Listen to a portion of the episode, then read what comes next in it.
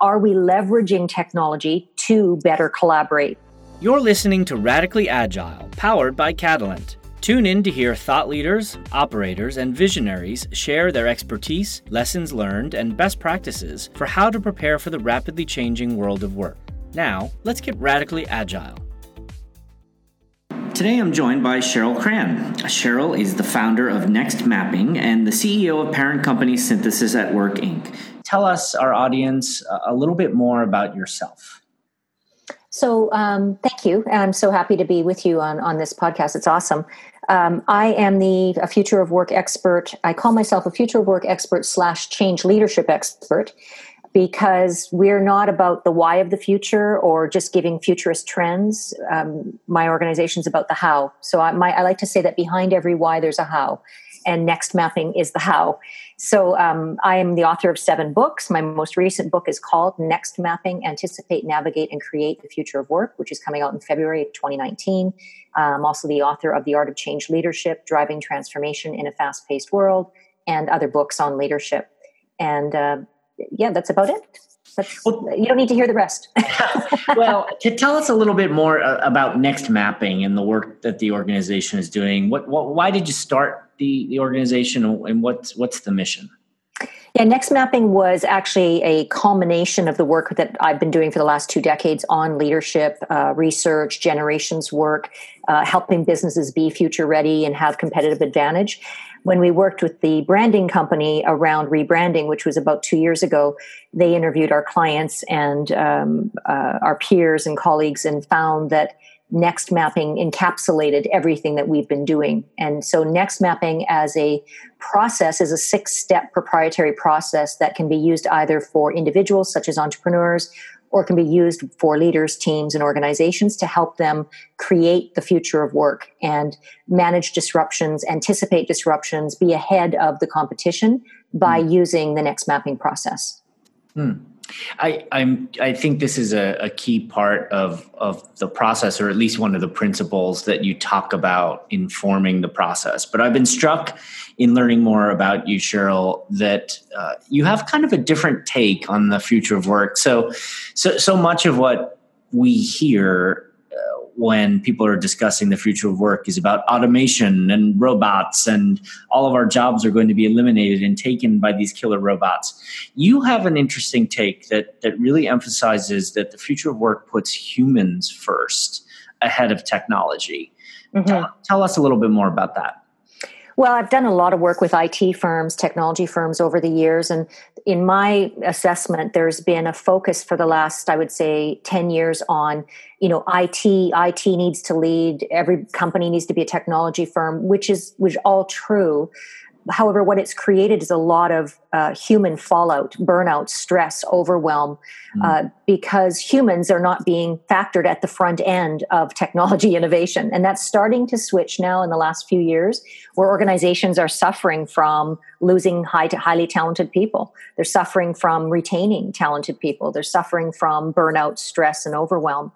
And so, you know, what I have found is if we focus on the human first, the person, whether it's the customer or whether it's the employee, and then use the technology to build better solutions for those humans, then we really truly are creating the future of work. I have a white paper on my website called "If Robots Are the Future, Robots Are the Future of Work: What's Next for Humans?" Mm-hmm. Um, and it's exactly what you just said. It, it's really that we're already aware of the speed of robotics, AI, automation, cloud, we're all living that, but it's mm. really about are we leveraging technology to better collaborate, to better innovate, to better knowledge transfer, to better knowledge share, to help with succession planning, all those human things that people are concerned with on a day to day basis. Got it. And, and, when you're looking out at the world, the companies um, who maybe are taking this advice already mm-hmm. and doing this well, what what kinds of examples do you see out there of of companies actually putting humans first? Well, that's a great question, right? Because it's it's like where where are we seeing this? I mean, I yeah. think first of all, you know what's coming to my mind is companies that haven't done a good job of that mm-hmm. and are now having to do a good job of that. Mm-hmm. So, a company that comes to mind is Uber. Uh, mm-hmm. Uber is a great example, technology solution that actually was focused on humans from the customer standpoint So, in other words, how do we create an appified rideshare service that customers will love? Well, they've done that. Most customers are happy with Uber. On the employee side, they failed miserably. Their leadership, you know, uh, misconduct. Uh, there was no um, structure strategy on the inside for employees that was about human first. Mm. Now that's starting to shift and that's coming around. I would say a company that is doing a good job of human first is Uber's competitor, Lyft.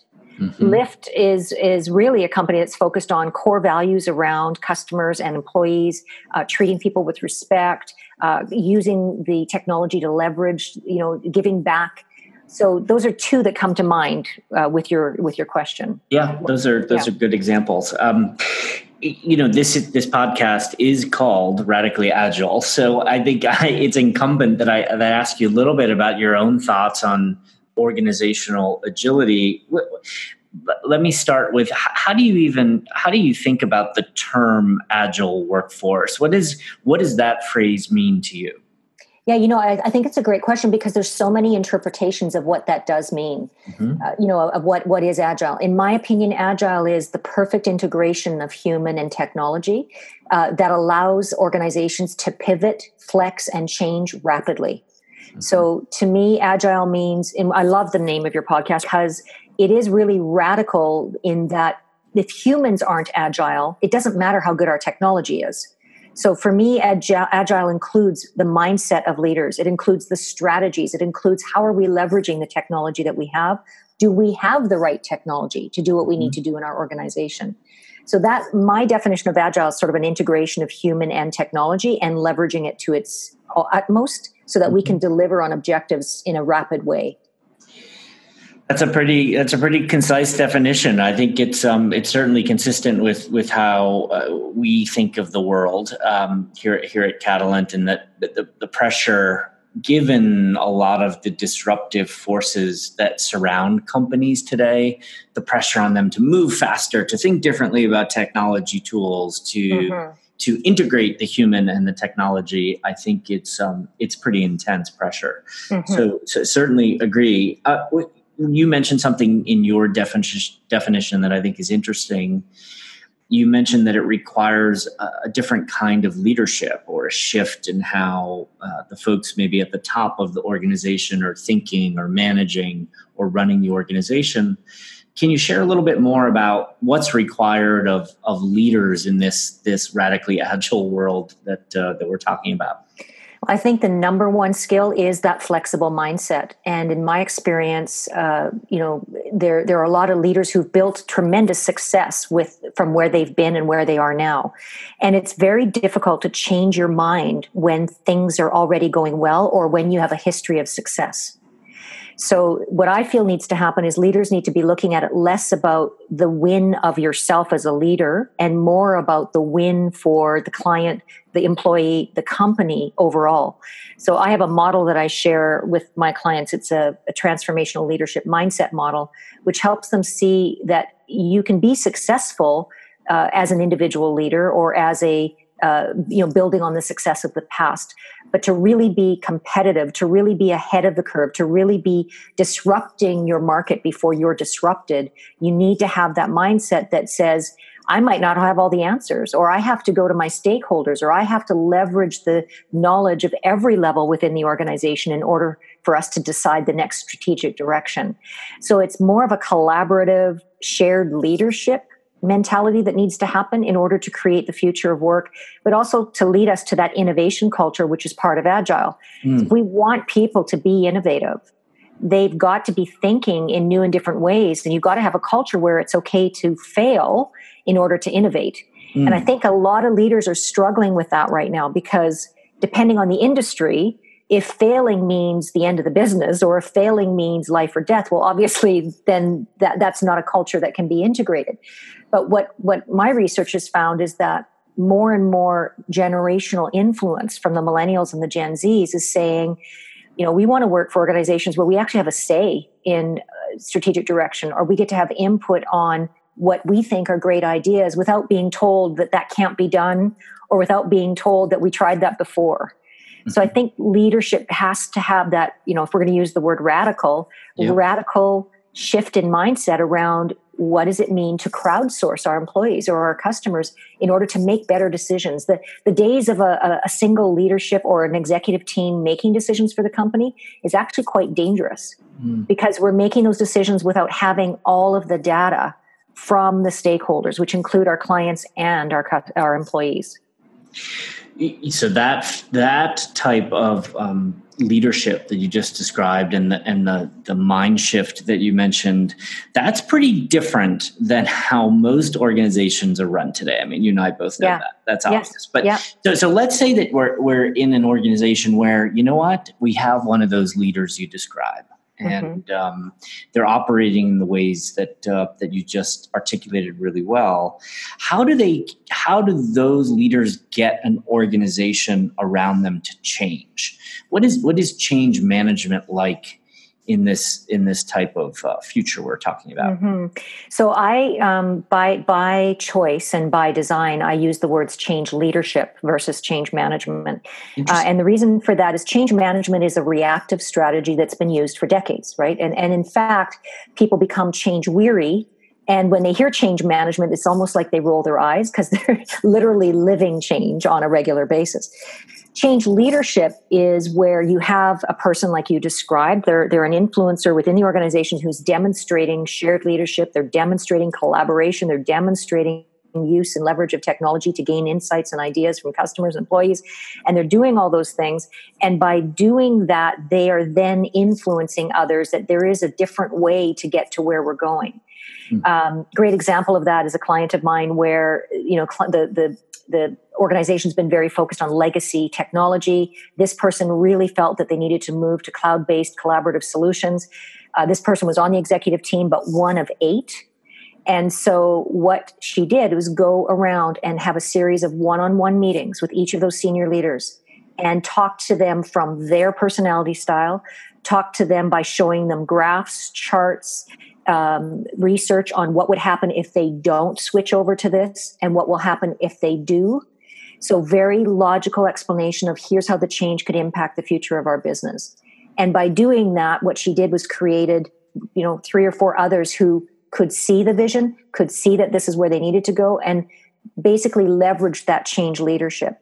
In the future, what we need is advocates who are change leaders. We need to identify those in the organization and ideally we'd identify them within each department so that we're mm-hmm. breaking down silos and, and increasing that cross departmental innovation capacity so important that that breaking down the silos so important to drive the kind of innovation that uh, that you're alluding to the the let's again in this world that we've created we've got the leaders with the right mindset they're mm-hmm. um, they're establishing the right kind of change leadership. Let's look around at the organization structures around them. So, um, in the workplace of, of these leaders driving this kind of leadership change, what, what are the structures in that kind of organization? Like, what does the rest of the company look like? And maybe how does that differ from the past?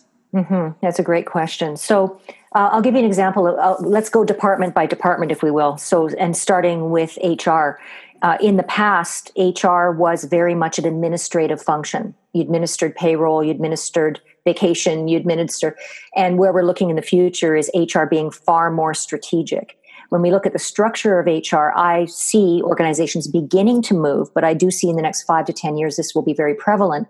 Is that HR will not be, uh, you know, a, a data-driven uh, part of or not data task driven uh, job. It will be a data driven job where dashboards and analytics are going to show you know what customers want what employees want and the, the day of the performance review is going to be gone. The old you know the, the annual performance review and a new structure will be real time uh, performance evaluation that allows people to grow and learn daily.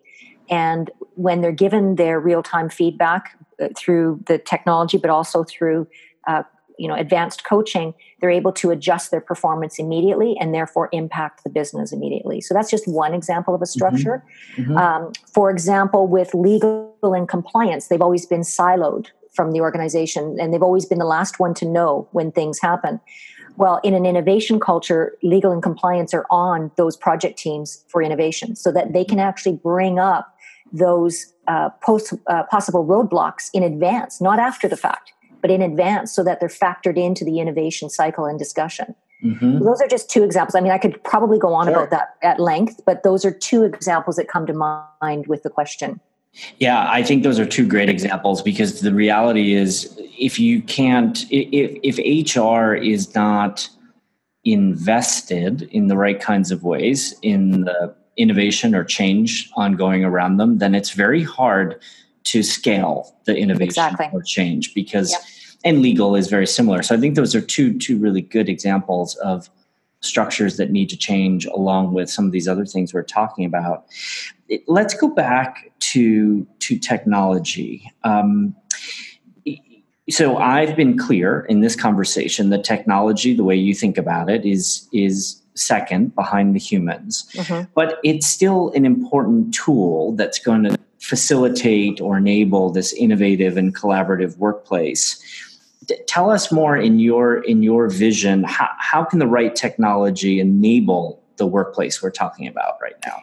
Yeah, no, and so for me, it's people first, technology second, but they're critical to work together, and mm-hmm. that and that's the key. So uh, the technology that we have now is allowing us to do things that we couldn't do five years ago. You know, I'm thinking of of uh, you know technologies like Salesforce and other technologies, cloud based solutions, um, Yammer, and all these other solutions that allow us to uh, work together quicker more effectively. You think of Zoom. We're doing sure. this podcast on Zoom. Yeah. Uh, and so, but my point with the human first, technology second is really let's not get so caught up in the sexiness of the technology. Because as soon as we do that, we override why are we leveraging this technology in the first place? Mm-hmm. And that's my passion is, is let, as long as humans are at the forefront of our technology innovation, then we're headed for a very abundant future, both business wise and as individuals. And so that's my passionate point. At the same time, I did a previous podcast yesterday and I talked about if, if you're listening to this podcast and you're not leveraging the technology or you're not using technology solutions, then you're missing an opportunity to build the very culture that we're talking about. Because millennials, Gen Zs, Gen X, uh, some Boomers, we all want to get our work done faster, and more effectively. We welcome robotics and automation to take on those tasks that we hate doing anyway. Mm-hmm. And where we need to spend our energy is how do we leverage the experience, the customer experience, the employee experience? How do we do more meaningful work, work that really jazzes us versus that repetitive stuff that technology can take care of? So that's really where I'm coming from. Yeah. yeah, it's a pretty tall task. If you so, I mean, I guess in a lot of ways. But if I just think about one of the points you made was, um, you know, thinking about the user experience, right? So designing technology around the user experience. Mm-hmm. If I I think about some really large organizations. Right now I, I, believe it's something like five different generations are in the workplace. That's right. And, and so imagine i'm glad it's not my job to figure out what how do you design technology or user experience that that can uh, satisfy or meet the needs of such a wide array of people in the workforce I, I don't know if there's a question in there, more just a, a, an observation, um, just given the, the range of folks who, who are out there working right now. Right. So the, the thing about shared leadership and and getting input, it doesn't mean necessarily that the majority wins. It's it's it's it's really about gathering the data mm-hmm. and what is the data pointing to. So if I'm dealing with five different generations, I'm dealing with traditionalists, Boomers, Gen X, uh, millennials, Gen millennials are also known as Gen Y, the Gen Zs. Uh, it, it's at the, at the core, what we all have in common is we're all human, right? So really, what we're talking about I is so. what we're what we're talking about here is matching up perspectives. So as a user experience, as long as the the outcome of that technology is going to make my job easier and it's going to make my life easier and it's going to help me do my job more effectively. It doesn't really matter what age group I fall in. Mm-hmm. I think the bigger question is what is the change leadership that happens once a new technology and user experience has been designed? Because in my experience, a lot of organizations introduce new technology, but they do not take the time to sit down with people and say, this is how this is going to affect you and your job. This is how you can leverage the technology for what you do. Okay, tell me the day in the life of your job. Okay, here's how the technology can help you leverage what you're doing. There's not enough investment in that activity as there is in just rolling out the new technology. That's been my experience. Got it. It's helpful. So I I think we talked about this when when we discussed setting you up uh, with with this conversation. But you know, part of what we try to do here with our our podcast is we try to give our audience some pretty practical tips, some takeaways. Most of the folks who are listening in are are operators at businesses who are dealing with a lot of the issues that you're an expert on, Cheryl. And so, in that spirit of trying to identify some, you know, practical tips, some next steps people can take once this conversation ends, what do you what do you think are, are some of the the key success factors uh, to, for building future ready teams? So, people who are at organizations wrestling with the kinds of issues you've just described what should, what should they be thinking about right now? Well, I think right now, um, at the base level, is having a sense of where we are now. So, where's the organization right now? And, and having a really honest, if, if you're not already doing employee surveys or having your customer surveys, um, or you've done recent ones, re looking at that data through fresh eyes, which is what is this telling us about where we are and what needs to change? And from that, you, you, clearly can identify what needs to change and prioritize. So, for example, um, in the next mapping process, the first step that, that is involved is the discover process, which is exactly that. We, we look at where are you now, uh, what, what, what's working, what's not working, what are the opportunities. We call it the wow process instead of a SWOT analysis because we find the SWOT gets, you, you can get mired in, uh, you know, the, the threats and stuff. You can get mired in that stuff. So we focus on what's working, what are the opportunities, what's next. So I, I, think to your question, because we've only got a certain amount of time, I would start with right now. If you haven't, if they have, listeners haven't already done this, where are we now, and what are we? What's the data we already have that tells us where we need to go? So for because a lot of times people know where they are, but they're not taking action on the data. So for example, right now an organization could be dealing with uh, losing a great number of their talented employees well, to me, that's an urgent opportunity for what can we do next around the fact that we're not retaining our top talent. That might be uh, investing in leadership development skills for the leaders because typically research finds that people don't leave their jobs, they leave their leaders. So, first identifying what are the, the obvious and then what are the strategies we can take to solve those obvious uh, things that we've got going on right now. And every organization will be different, right? It might right. be that they might discover that uh, they're not their sales are tanking, and their their immediate priority is we've got to build our sales ability. So it's a big question for a podcast. no, no, I know. yeah. Well, maybe we'll have to have you back. That's a good yeah. reason to, uh, to together. But I did. I do think you gave us a few a few specific tips uh, for us all to take away. And um, I've certainly enjoyed this conversation. I've learned a lot, Cheryl. Uh, I hope you've enjoyed it as well.